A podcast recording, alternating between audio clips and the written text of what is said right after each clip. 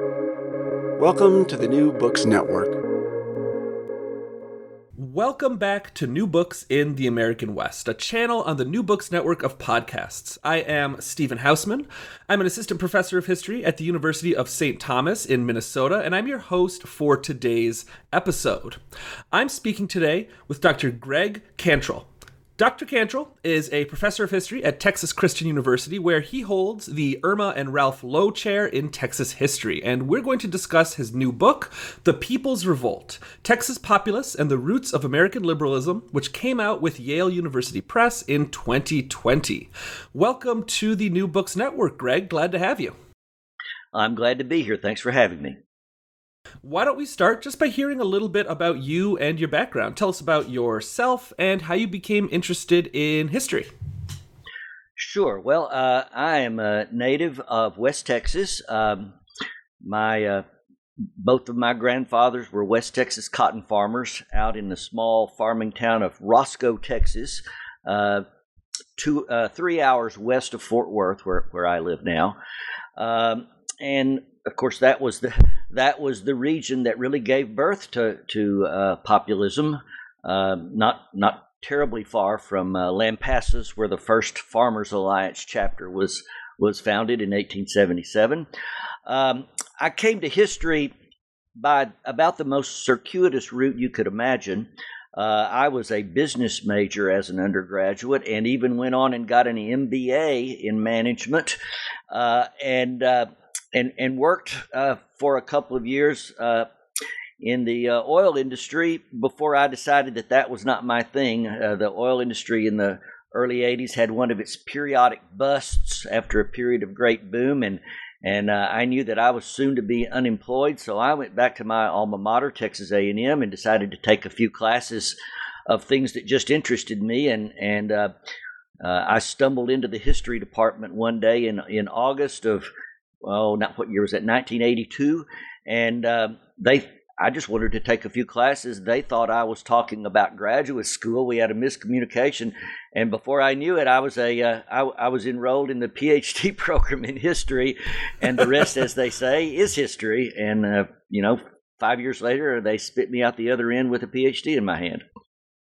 So in a sense, you are truly an accidental historian. Just just kind of uh, happened that way. it just kind of happened that way. I mean, obviously, I always I always liked history, like right. like almost everybody in our in our field. You know, I was I, I I was greatly influenced by a by a great history teacher um, uh, at my freshman year in college for for you know fr- uh, first semester freshman survey class, uh, and that and that experience sort of stuck with me all the way through my long misguided, my, my brief misguided business career. and how did you come to this topic in particular, the topic of the populace and uh, uh, American liberalism? It sounds like it was uh, sort of in the, the roots of the soil where you grew up to an extent. Well, to, to an extent, uh, I'd say that's true. Um, my first semester in graduate school, uh, I was assigned uh, for, my weekly reading in, in a seminar, um, uh, Lawrence Goodwyn's famous book um, uh, uh, uh, about American populism, Democratic Promise, the, the Populist Moment in America, which then was still a fairly new book. And and I was I was sort of blown away by that whole by that whole book and, and the ideas that were contained in it.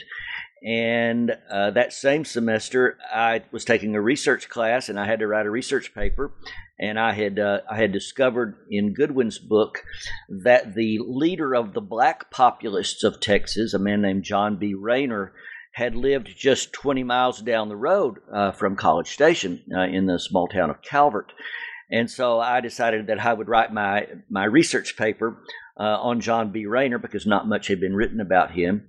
And so I did that, and I, I, I really intended to be an antebellum historian. I was interested in in race and, and slavery and, and those kinds of things, and uh, that and the work in the Gilded Age uh, was was really sort of outside what I thought were my interests, uh, but uh, I could never quite get away from the populists, and so after all those years, uh, here I am, uh, having written two books about them. Well, let's get into the book and let's start by defining a couple terms. First, the, the word liberal and liberalism isn't one that always has an easy meaning to pin down. People on the right use it one way, people on the further left use it another way. Even a lot of liberals themselves seem to not be able to always agree on what it means, and the meaning has changed over, over time as well. It, it's kind of fluid. So when you say American liberalism in this book, in the book's title, what do you mean exactly? What are you talking about? Well, of course, how, one defines liberalism uh, depends in, in large part on, on what era we're talking about. But if we're talking about American liberalism in general, uh, my definition of it is um, a, a, coherent democratic ideology that seeks to promote life, liberty, and the pursuit of happiness uh, and it does that by respecting the rule of law and seeking to protect the rights of individuals.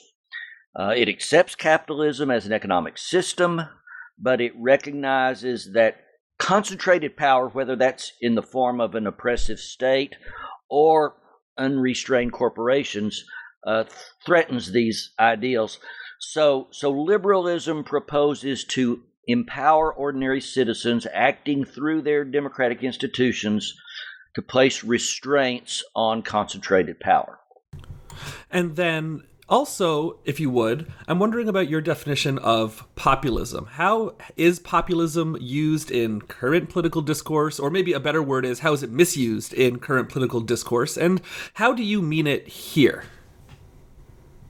Yes, so so you know, I think it's true of, of all political labels that they have multiple meanings uh, and are particularly dependent upon the era in which uh, in which they're used. But and, and, and of course, in in the in my case, uh, I have to be. I always have to uh, differentiate between large P populism, meaning the People's Party of the 1890s and the movement that accompanied it, and small p populism, which we still hear a lot about today, uh, as a sort of as a sort of shorthand. Uh, now, all of the populisms have certain things in common. Okay, and and I guess I would I would uh, borrow from the uh, historian of ideas uh, Michael Kazin, who described small p populism as a as a, a, a persuasion, as a sort of style uh, of of American politics, and well, not not even just American politics, a style of politics uh, in which ordinary people, um, ordinary people push back against what they view as the as the unjust power wielded by out of touch elites, whether those out of touch elites are in the government or in private industry. So it's it's sort of a it's sort of a style of politics uh, at its most basic at its most basic level. And on this topic of populism, I'm going to ask a question that that's a big question that won't be easy to answer in uh, a short uh, podcast interview. But I'm wondering if you could give sort of a brief history of populism in Texas. Where does this political movement or perhaps political style come from in the Texas context specifically? Sure. So, uh, tech, first thing to keep in mind, I know this is a Western history uh, podcast, and uh, and Texas, many people view Texas, many Texans certainly like to view Texas as a Western state, but it's important to understand that. Uh, that Texas was really a southern state uh, in the 19th century, much more so than it was a western state. Uh, and you know, cotton, it, it was a cotton economy uh, in the mid 19th century that was heavily based upon uh, heavily based upon slave labor, and, and it remained a cotton economy in the decades after the Civil War. Uh, and as all students of American history know, uh, the uh, the cotton economy uh, suffered greatly in those decades for a variety of, of complicated economic reasons. Uh, and in Texas, the the economic problems of the post Civil War, particularly the post Reconstruction era, uh, led to a series of agrarian self help movements. Um, initially, the Grange, uh, also uh, officially known as the Patrons of Husbandry, the Grange uh, was tremendously popular in Texas in the 1870s. Uh, a farmers' self help organization where where farmers tried to uh, sort of pull themselves up by their bootstraps, right? Uh, by creating cooperative stores and, and, marketing arrangements and such, and educating farmers on better farming techniques. Uh, the Grange uh, failed, though, in, in a few years, and in the 1870s, a new farmers self help organization was created, the Farmers Alliance. Um, and the Farmers Alliance did a lot of the same things the Grange did. It edu- it it, edu- it, it was uh, it was organized as a sort of uh, fraternal organization with local lodges, uh, and it did education for farmers, and it created cooperative ventures um, for for farmers where they could buy and sell goods in bulk. But the Farmers Alliance was different in that it also uh, had a political component. It, it, it, it, it, it officially was a nonpartisan organization, but that didn't mean it was non political. And members of the alliance uh, were encouraged to discuss what we would call political economy, right? Uh, uh, political policy issues about how to better the lives of farmers.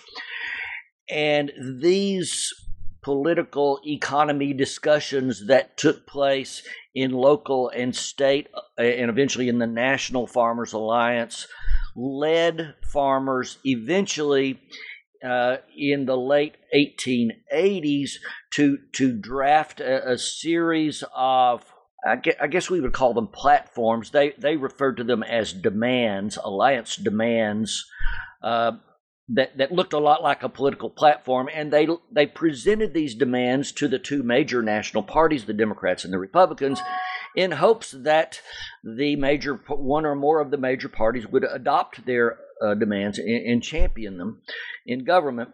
Uh, that when that didn't happen, the alliance joined forces with other labor organizations, most notably the, the, the, nation's largest labor union, the Knights of Labor.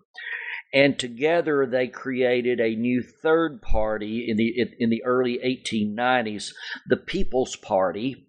And members of the People's Party were dubbed populists, and the, the, uh, the label stuck. And, uh, and so in 1892, the National Populist Party held its first national convention, nominated a presidential ticket, and and and and and the, the, the populist or People's Party was was was off and running. And let's talk about that 1892 election for a moment because it's it's a critical early moment in the story that you tell in the book. Can you explain the lead up to that election and its outcome and especially where the People's Party stood both in Texas and a bit nationally as as well in the aftermath of this election? Sure. So when the when the the first populist national nominating convention met in Omaha, Nebraska in um, in mid 1892, um, they uh, they they purposefully uh, ha- had 1,776 delegates. Right, they were they were playing the the American patriotic card for all it was worth. So 1,776 delegates uh, gathered in uh, in uh, Omaha. They drafted uh, the so called Omaha Platform, which beca- became the sort of Bible of populists. Uh, and, and, and they elaborated a very sophisticated uh, a set of, of a very sophisticated platform based upon the old alliance demands and also upon uh, Knights of Labor uh, platforms of the past. And calling for a, a far reaching program of reform, uh, of political reforms, of economic reforms. Um, and this became the, the, the, the, platform on which populists ran uh, nationally and at the at the state and local level. Um, the the the new party um, was strongest in uh, the Midwest, in places like Kansas and Nebraska, uh, but also quite strong in uh, in southern states. And it had a surprising following out in the Mountain West, as far west as California. Um, like all American parties, the, the, the populists understood that they had to put together a coalition uh, because uh, that's just the way American politics works, right? And uh, and so uh, not all not all of the people who supported the the People's Party in 1892 agreed with all parts of the Omaha platform and of course, state platforms had to be tailored to in the individual political conditions in, in states. And Texas was no exception to that, of course, as the sort of birthplace of the Farmers Alliance and therefore one of the birthplaces of populism. Uh, in, in, in Texas, the uh, the the party uh, had again had to tailor its demand it, it its platform to local and state conditions. And that meant, among other things, uh, they had to address racial issues because uh, while Texas, uh, while Texas was a, a heavy white majority state, uh, African Americans uh, were there in numbers such that they could uh, they could hold the balance of power if whites were evenly divided. Texas was a was more or less a one party state, in the at the beginning of the 1890s. The the Democratic Party was really the only game in town. The Republicans had been so tainted in the eyes of most whites by its association with Reconstruction and with black political and civil rights back in the 1870s that that the Republican Party uh, was a really a non-factor uh, in state uh, politics.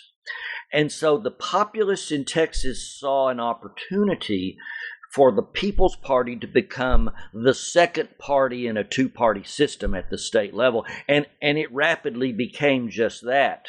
Uh, in that 1892 election, the populists, uh, having, having drafted their own state platform and uh, fielded a, a, a, a, a slate of statewide candidates, and of course, candidates at the local and county level.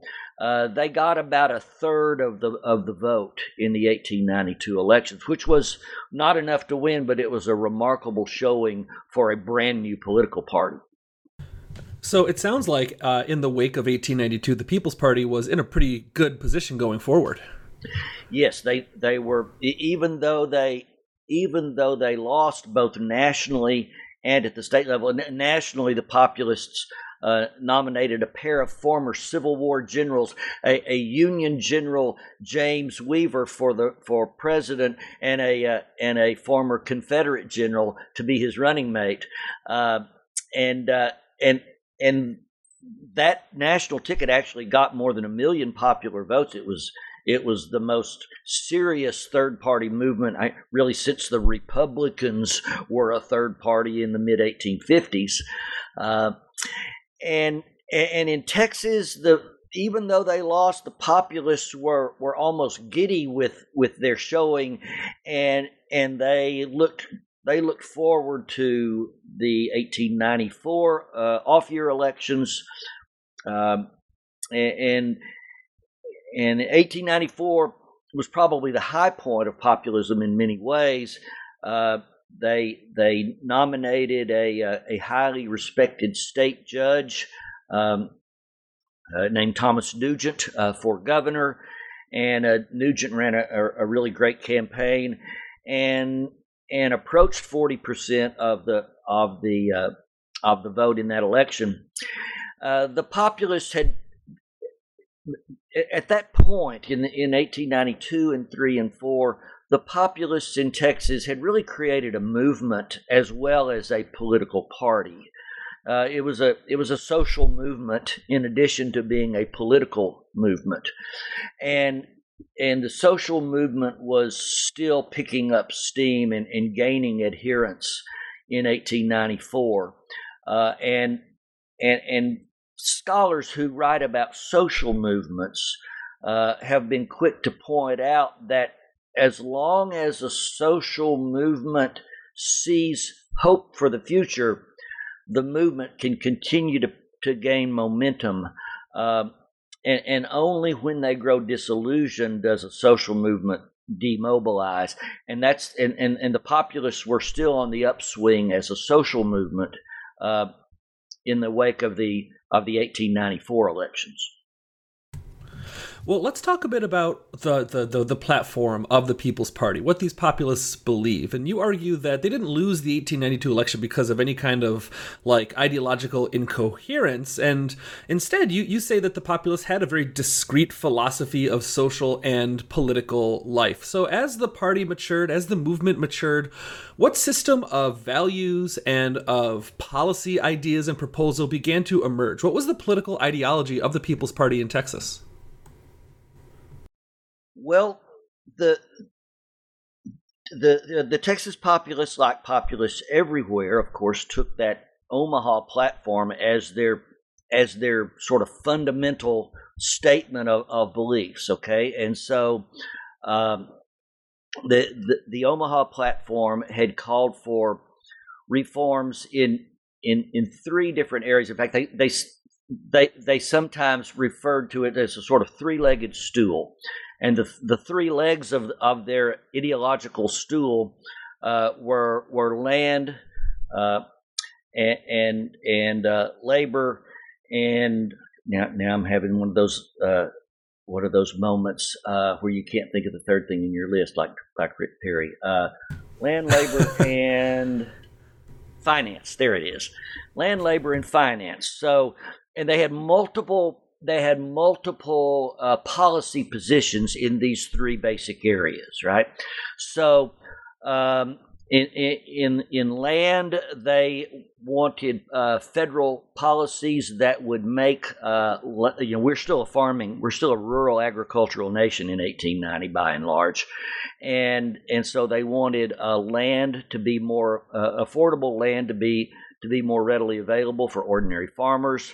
This meant among other thing. Uh, this meant this meant changing the restrictive land policies of the country and and uh, and also limiting uh, land uh, speculation by by large capitalists, especially foreign capital. In Texas, that was a very big deal because uh, foreign capitalists, uh, capitalists, particularly British capital, had had had swept up hundreds of thousands of acres of Texas public lands, sitting on them for speculative purposes. Railroads had also been awarded massive amounts of the public domain in Texas and elsewhere, and farmers wanted to, to the government to force the railroads to divest themselves of, of that massive domain of land. In Texas, the, the railroads amassed 30 million acres of, of public lands. So, land reform is one thing. Labor, uh, it, it, on the labor leg of, of, of the stool, they, uh, they, they really took their cues from the Knights of Labor, uh, which was the nation's largest labor organization uh, of the day. And so they called upon uh, collective bargaining, the government to guarantee collective bargaining rights for organized labor. Um, uh, uh, shorter working hours, better working conditions, all the sort the sort of things that that the labor movement has always championed. So they're one of the they're one of the really early expressions of a of a fairly modern, fairly liberal position on organized labor. And then finance was probably, in, in many ways, was the the highest profile uh, category of reforms that they called for. Um, the the nation uh, had had uh, gone off the gold standard in the 1870s, which had led to a deflationary spiral in the economy that had really hit uh, farmers hard. Uh, when you're in a, we think of inflation as being the sort of great peril to economic prosperity, but deflation can be just as devastating, uh, devastating if, if not more so. And after the nation's return to the gold standard in the 1870s, uh, the money supply, which was limited by how much gold can be dug out of the ground or or or or uh, received in exchange for, for goods sold overseas, the, the gold supply uh, could only grow so fast, whereas we know the, the population of the United States with foreign immigration and natural increase was growing by leaps and bounds, and the economy was growing. So we had a disconnect between how much money was in circulation and the, the needs of the economy uh, for for a medium of, of, exchange.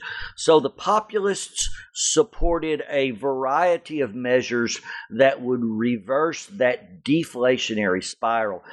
Farmers, in particular, needed inflation rather than deflation because farming, by its very nature, uh, requires uh, credit. Right? Farmers don't get paid for their work until they sell their crops at the end of the growing year.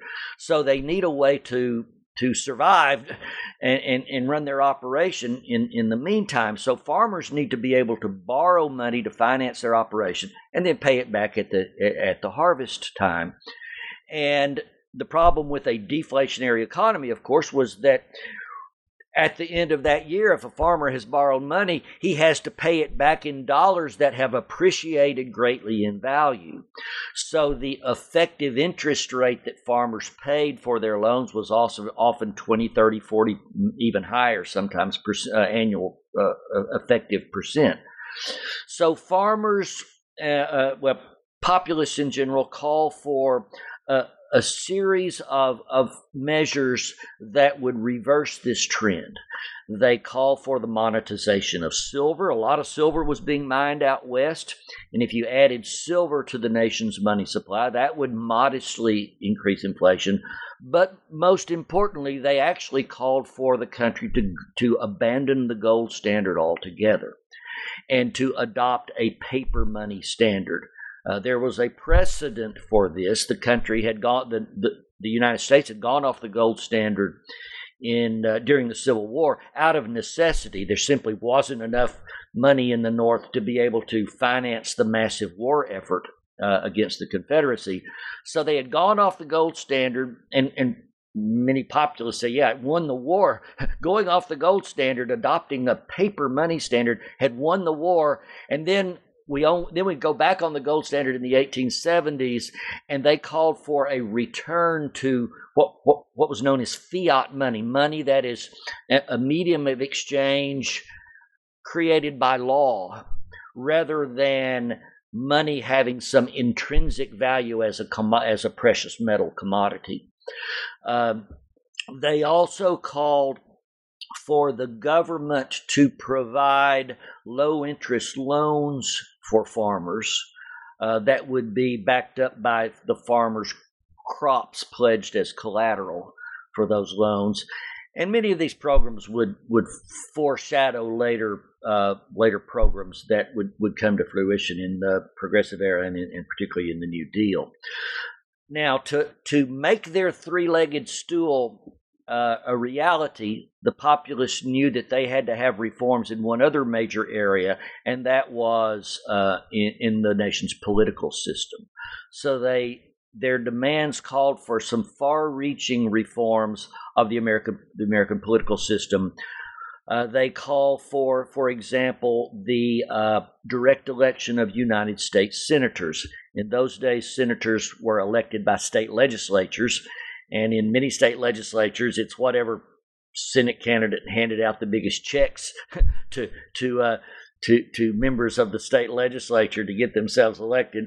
So uh, that's one that's one means of um, of uh, uh, of the people gaining more say over the political system.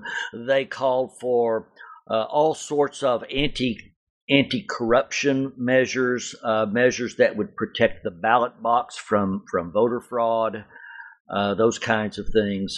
Um, they opposed uh, efforts that were ongoing in many states like Texas to impose uh, restrictions on voting, uh, restrictions like the poll tax, for example. Populists in Texas steadfastly opposed that. So their idea was that if if ordinary citizens could regain control of of the, the levers of government, then they could engineer these far reaching reforms in the areas of land, labor, and finance. So, in, in a nutshell, that's what the populists were up to. That's what they were up to, and I want to ask a couple questions about who they were specifically, because the the populist movement is sometimes, perhaps unfairly, characterized as a party, and especially in the South, as a party and a movement of of rural white men. There were a lot of ex-Confederates among their ranks, and you make the case in the book that you know, despite uh, perhaps appearances or, per, or despite maybe the, the stereotypes about the populace that their attitudes on race and white supremacy were sometimes actually rather complicated. So, can you talk a bit about uh, white populists and race, and then also on the role of black populists in the movement in Texas and elsewhere? Sure. So, the populists in Texas and in, in many other states understood from from the outset that uh, they couldn't just be a party of of white farmers that they that they couldn't the, for one thing that they would never be they knew they would never be able to dislodge uh, all of the white farmers in a place like Texas from their sort of ancestral attachment to the Democratic Party that that that an attachment that extended all the way back to the era of Jackson and even Jefferson, right? So they they knew in a place like Texas they had to build a bigger coalition than just members of say of the Farmers Alliance. Now, of course, they reached out to organized labor, and that was important. But Texas uh, is still a, an overwhelmingly rural and agricultural state in the 1890s. And so, even if you got every urban working man's vote, uh, that was not going to be enough to make a difference. They knew they had to reach out, uh, particularly to African Americans. Um, and but but this of course posed all sorts of potential problems. Uh, white supremacy was uh, an, an almost unquestioned ideology among white Southerners. Uh, the the ranks of populists were were were peopled, as you said, by former uh, Confederates, uh, Confederate soldiers, and uh, and so the populists had to chart their course very very carefully. Initially, they tried simply to appeal to uh, black Texans on the basis of sort of shared economic interest, right? They they made the they they would present, say, the Omaha platform and say the reforms proposed by the Omaha platform will will be the sort of rising tide that lifts all boats.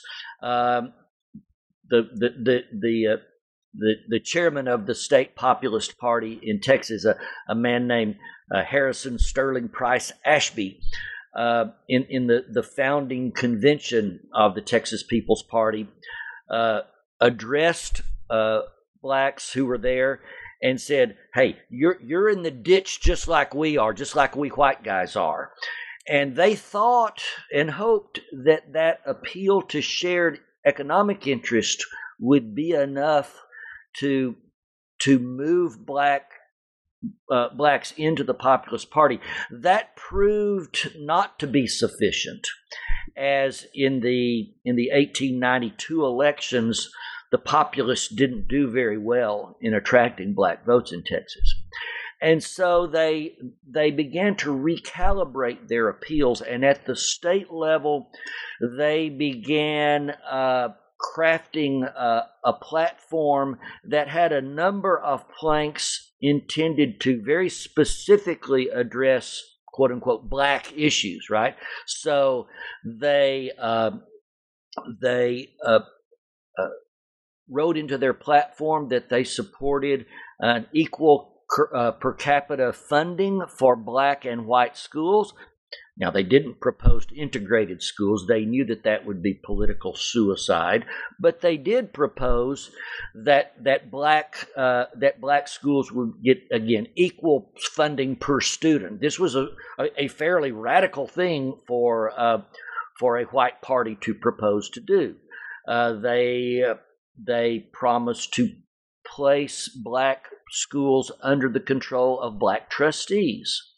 Uh, they, of course, tried their best to address issues of voter fraud, of which black voters were most often the victims uh, of white manipulation and violence and coercion. So they, they tried to, to make assurances uh, along those lines. Um, uh, they again they pushed back uh, against uh, some of the more egregious white supremacist uh, uh, proposals of the of the white Democrats. Again, things like poll taxes, which they opposed, and they recruited uh, black leaders. Uh, and, and gave them a platform, particularly John B. Rayner, who who, who be, by 1894 has become the sort of le- leading black uh, uh, uh, politician in the in the Texas Populist Party. Also, a Dallas uh, man named Melvin Wade, uh, who had come out of the, the labor union movement in Dallas. And, and, and black leaders like they they the, the party financed uh, speaking tours and organizing tours of uh, men like Rayner and Wade and, and, and many others. Uh, and in the 1894 election, more of a true biracial coalition is beginning to emerge, and it took great it took great political courage and sometimes physical courage for these black populists and their white allies uh, to go out into these areas and uh, and organize uh, on behalf of the Populist Party. Some of the most hair-raising stories uh, come from the accounts of, of of people like John Rayner going off into these into these uh, areas that had been sort of old Ku Klux Klan strongholds, and and making speak political speeches to mixed race crowds and uh, and calling down the Democrats and promoting populism. And on a similar note, agrarian populism, uh, Southern populism, is often thought of uh, as as a male-dominated movement. Um, but again, you make the case in the book that the the story on the ground in the moment is actually a bit more complicated than that. So, what role did women play in the populist movement in Texas, and in terms of policy in particular? What did Texas populists believe on issues like suffrage or on gender, uh, changing gender norms more broadly? This is the late 19th century, a time of changing gender norms. So, how did the Texas populists feel about that, and what policies did they did they have in mind? Yes, well, the, of course, the the populist movement is an outgrowth largely of the Farmers Alliance, right? And one of the one of the notable hallmarks of the alliance had been that, uh, unlike many other similar sort of organizations, the Farmers Alliance allowed women and, and encouraged women to be full mem- full equal members in the alliance. They didn't have to have women's auxiliaries to the alliance or anything like that. Uh, they were full members who could come to alliance meetings, you know, uh, uh, give give public uh, present spe- speeches and presentations, and when the when the when the alliance sort of morphed into the populist party, many of the women who had r- risen to prominence in the alliance become active supporters of the populist movement. Of course, women couldn't vote in Texas or or really anywhere else. A, a, few a few states in the Midwest and, and Far West are beginning to to to experiment with some limited women's suffrage in the 1890s, but for the most part, uh, women were still excluded as voters. Uh, and office holders uh, from American politics. And the populists made a point to have women uh, on their platforms at uh, political conventions. They gave women uh, uh, places uh, as speakers at, at their state and national political gatherings.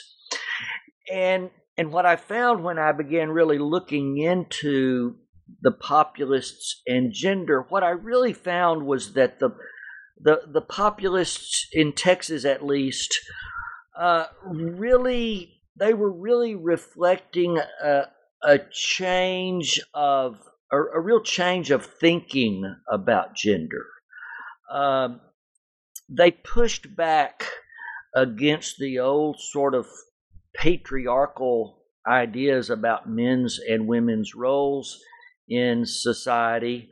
Um, eh, you know, going all going back into the antebellum period, most white Southerners had viewed the the the male head of household as the sort of sort of leader of his of his household and women and children and and uh, before the Civil War, slaves uh, and and other dependents were supposed to sort of be under his care and protection, um, and repay that care and protection with with loyalty and subservience.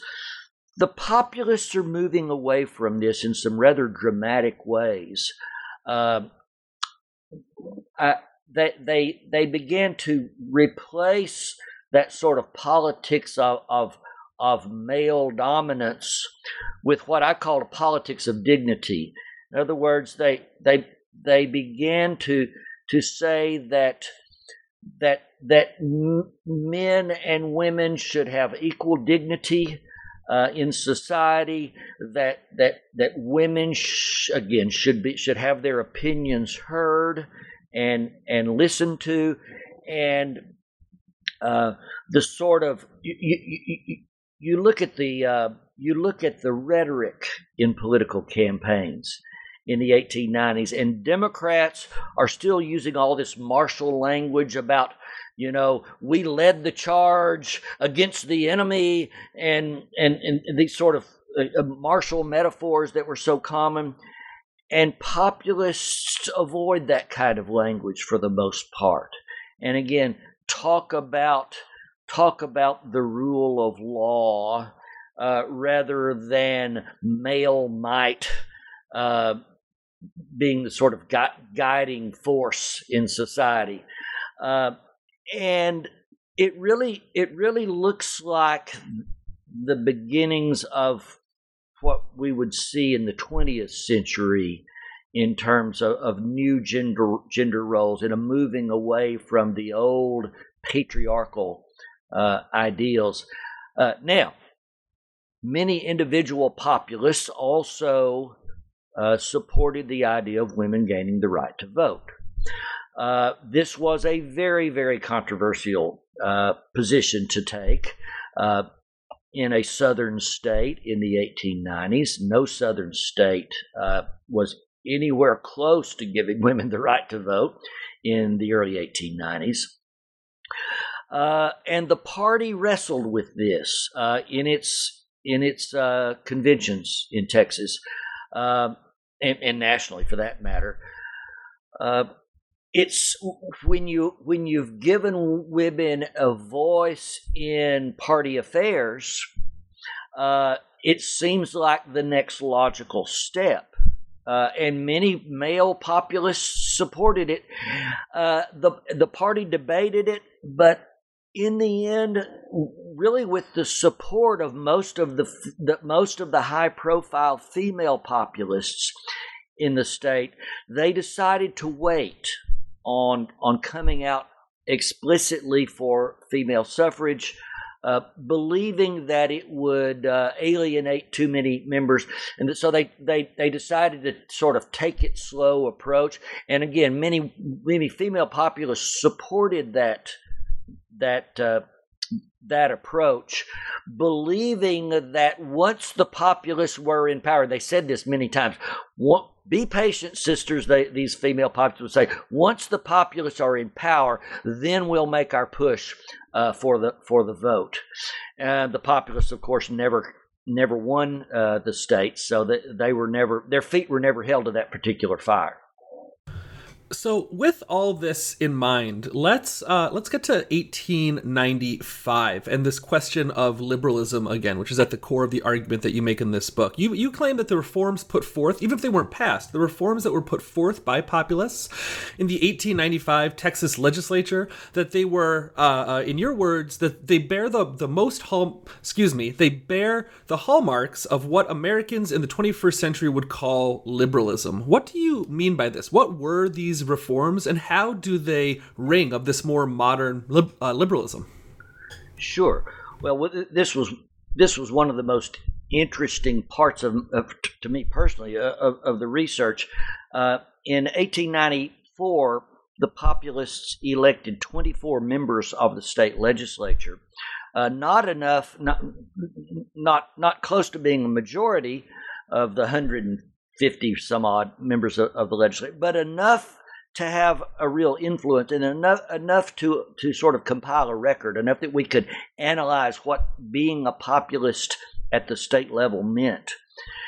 And uh, so when I began digging into their legislative record and seeing what bills they uh, championed, uh, what bills they opposed, for that matter, what I found was uh, a a whole raft of of of uh, political measures that liberals in the 20th, 20th century would, would readily uh, recognize.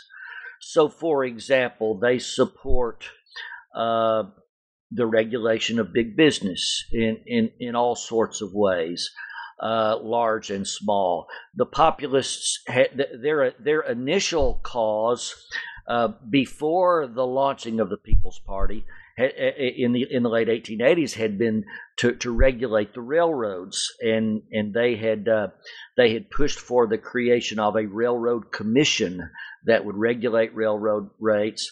Uh, once uh, once they have members in uh, in the state legislature, they continue to push for regulation not only of the railroads but of other monopolistic uh, industries uh, like the telephone and telegraph systems. Uh, for example, they uh, they sought to regulate the charges that uh, grain mills could charge uh, farmers for for uh, for uh, processing their crops. they they supported a, a, a whole raft of measures aimed at improving public health and safety. Right, so things like like uh, uh, barriers or warning signs at railroad eh, where where, where roads cross railroad intersections, uh, mandating those sorts of things. Uh, pure food and drug regulations that would keep people from, you know, from taking me- medicines that would make them sick. Um, lots of those kinds of things. Uh, that, of course, again, political reforms uh, aiming at aimed at curbing corruption uh, occupy a lot of the populists' attention. So they they pass all sorts of laws uh, re- requiring uh, each party to be allowed poll watchers at the polls. Uh, uh, banning the uh, uh, banning the uh, distribution of money and alcohol at polling places, which was a common way of, of corrupting the vote in those days. Uh, policies aimed at punishing those who who commit voter fraud. Uh, so there are lots of those kinds of, of, things. They they support a bunch of measures aimed at um, at curbing the power of urban political bosses.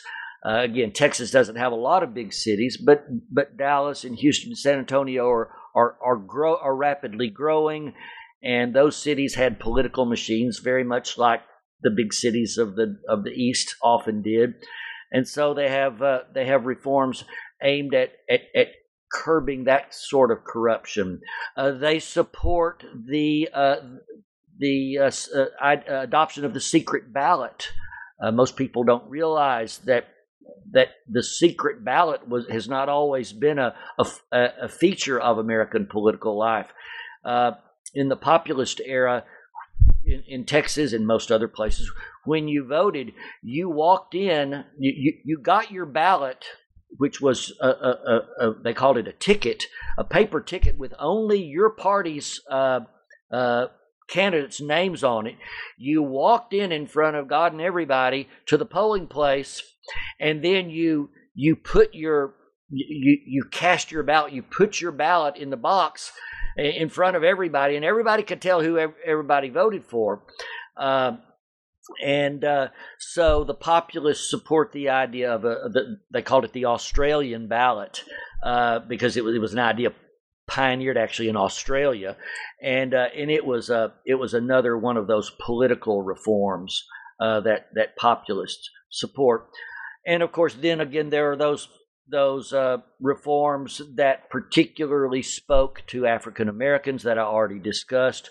Those are those are things that are championed by populists in the state legislature. Uh, so, all in all, when you look at the oh, oh, oh another another of their sort of major reforms that that has never gotten much attention, they wanted to completely remake the way county government worked in Texas.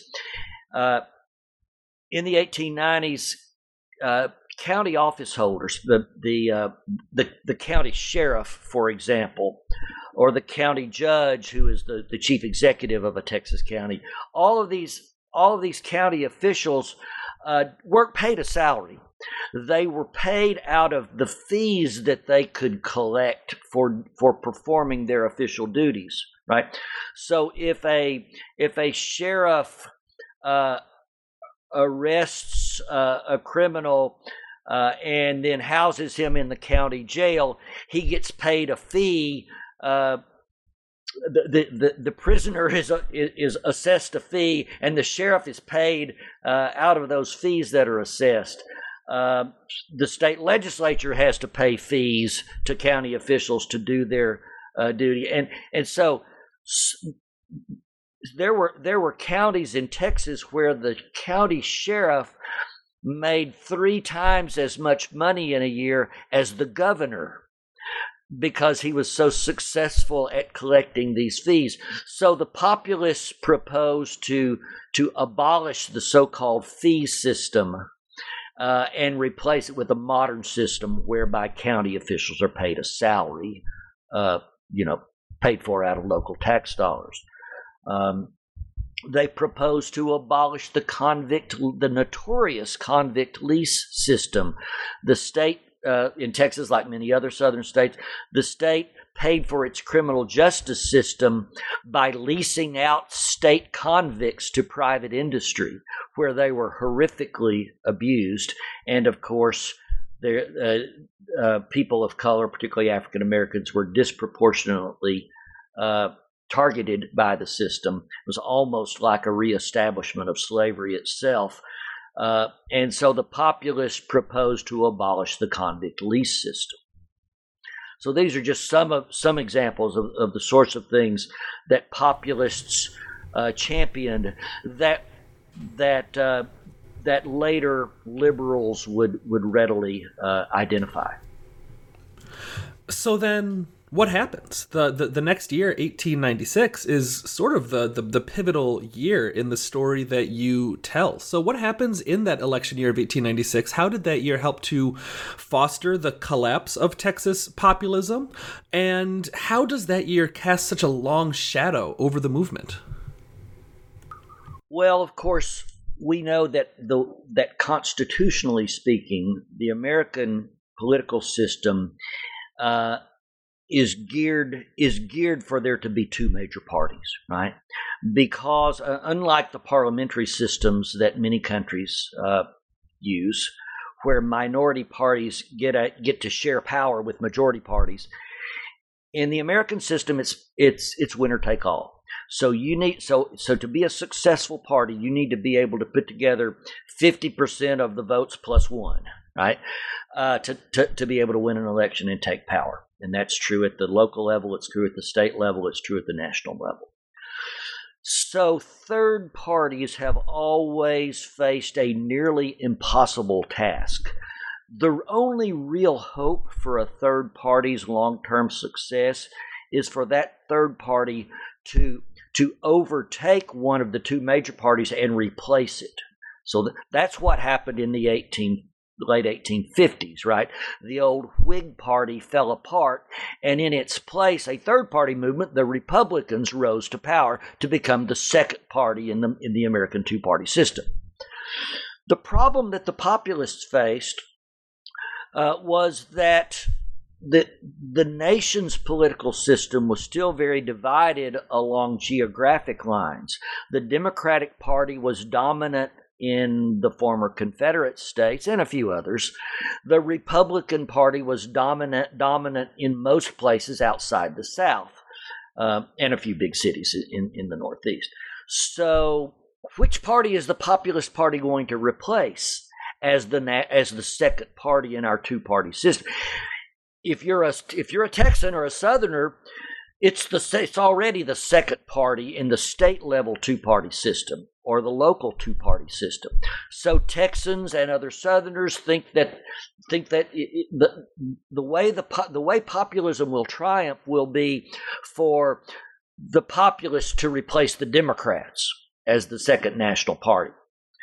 But in other populist states, let's say Kansas, for example, the second party, uh, the, the, the, the populists are the second party in a system in which the Republicans are the first party. Uh, and so the populists in those states want the, the, the, populist party to replace the to replace the Republicans, uh, and and this created an almost impossible situation uh, as we approached the national elections of, of 1896. Um, the the situation really really became stark when the Democrats uh, met in their national convention in 1896 and unexpectedly nominated a a uh, a surprise candidate, uh, Democrat William Jennings Bryan of Nebraska. Bryan was a Democrat, but he held a number of quasi populist positions. Uh, he supported, for example, the progressive income tax. Uh, that was a popular, a minor populist cause. He supported the direct election of U.S. senators, a minor populist cause, and he supported, most importantly, the monetization of silver. In other words, adding silver, a silver standard to the existing gold standard. Again, a minor populist financial uh, uh, platform plank. When the Democrats surprisingly nominated this sort of watered down populist Bryan, uh, then that presented the Populist Party, which whose national convention met two weeks later. It, it put them in a real difficult position. Some populists said, "Hey, this guy Bryan, this Democrat Bryan, is enough of a populist that we should endorse him." And get him elected. Uh, th- he had a lot of support from voters in places outside of Texas and outside of the South. Texas populists understood that if you nomin- if the People's Party nominates a Democrat for president, it will mean it will probably mean the end of the party because the party would have surrendered its identity at the national level to the Democrats.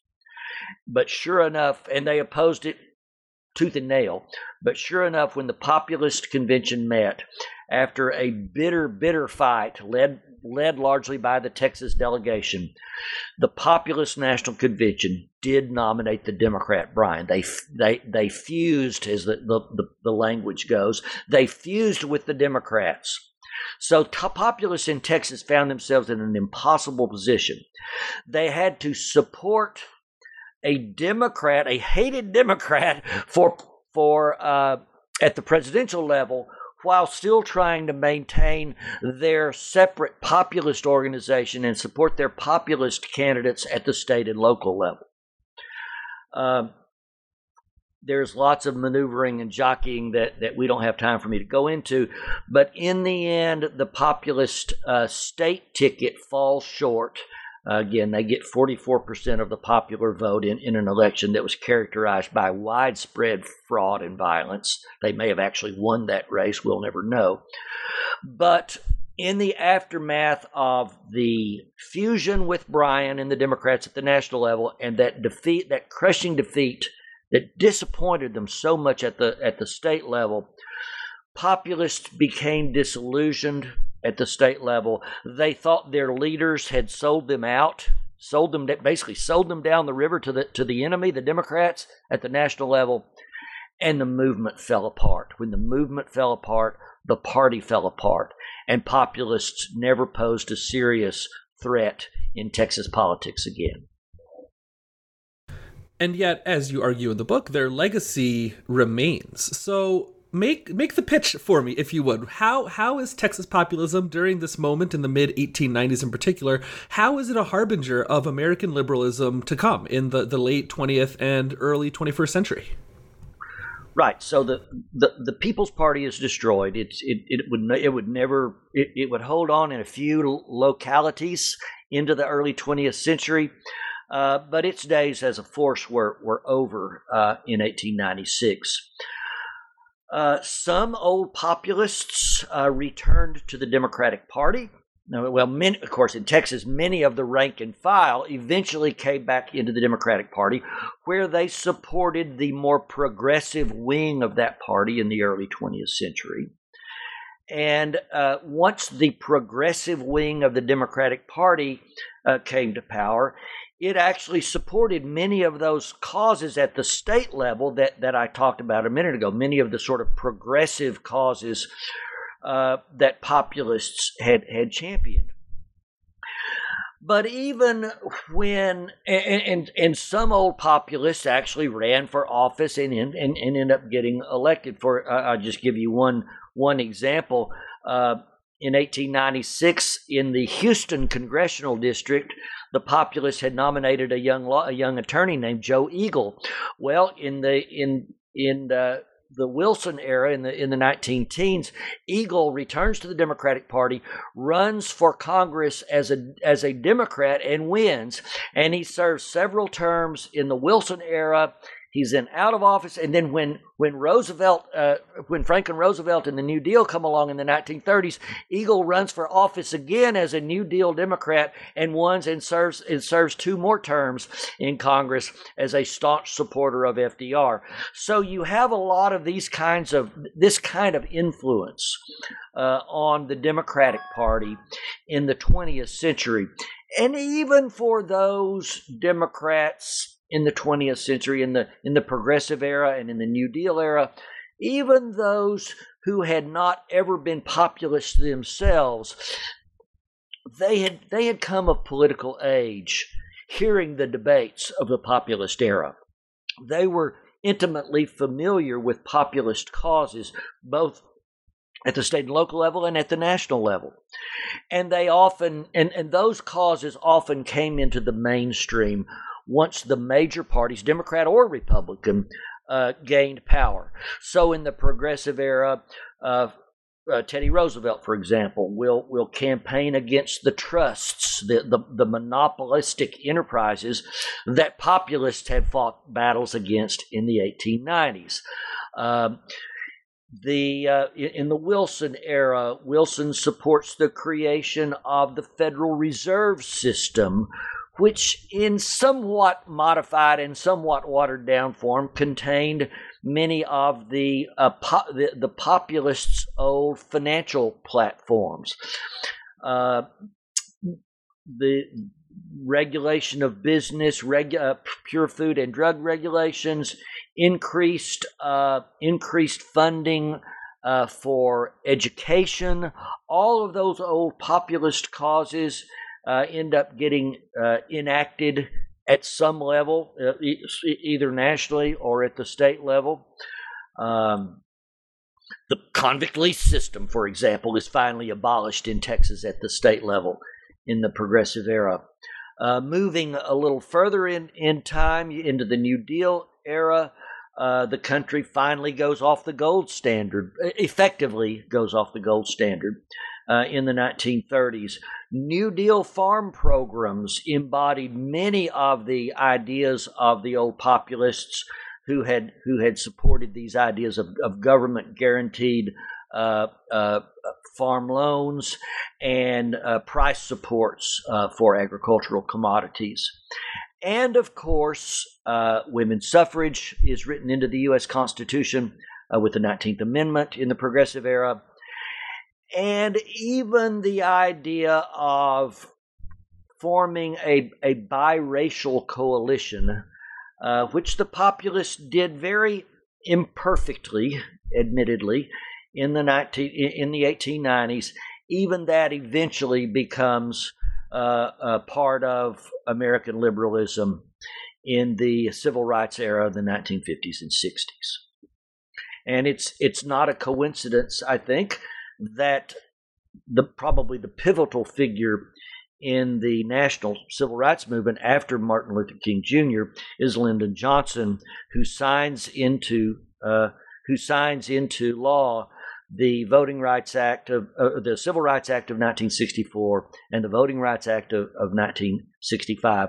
And Lyndon Johnson had grown up at the at the knee of his father, uh, Sam Johnson, who was a populist uh, member of the state executive committee and a populist candidate uh, for the state legislature in 1892. So, in the case of the Johnson family, we can draw a straight line from populists to 20th century liberals.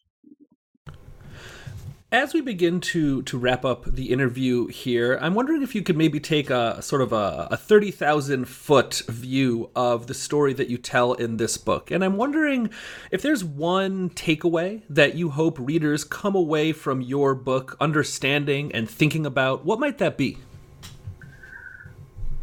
Well, I, I guess I would go back to what what attracted me to the study of populism uh, 40 years ago, uh, to to uh, to date me, uh, and that is that the surprise that I felt when I read Lawrence Goodwyn's work, uh, and I disagree with Goodwyn on, on many things, but when I read Lawrence Goodwyn's work back in the in the early 1980s, and I remember being so surprised that a a party of white Southerners, many of them conf- former Confederates, could change their political thinking to the point that they would support uh, this program that in so many ways was a precursor to modern liberalism and that they would even reach out reach reach the hand of, of political cooperation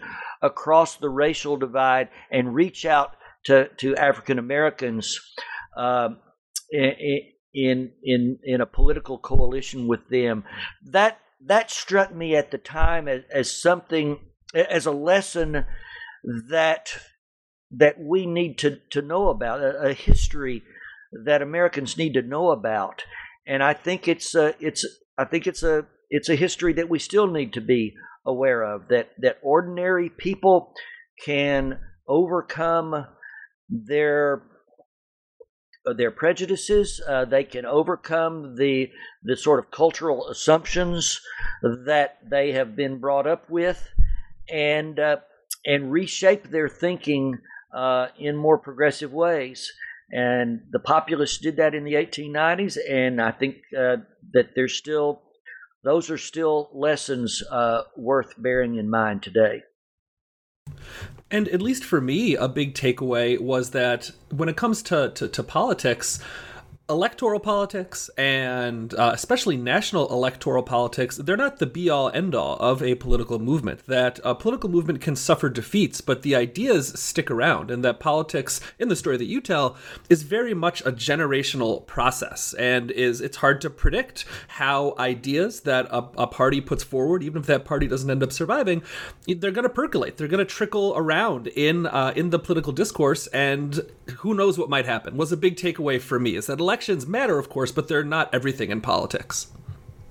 I think you're spot on there. And again, I think about I think about Lyndon Johnson's grandfather, Sam Ealy Johnson, uh, who who who you know who, his, his movement his movement fails, right?